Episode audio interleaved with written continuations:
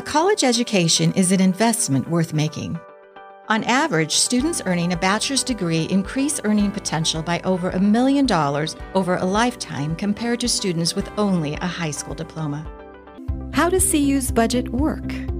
CU's annual budget is affected by how many students enroll, tuition and fee rates, available state funding, compensation, building maintenance, and other factors. Just as a household budget is split into things like housing costs, utilities, and food, CU's budget is split into three categories. The first two categories have restrictions on where they can be spent because of their source.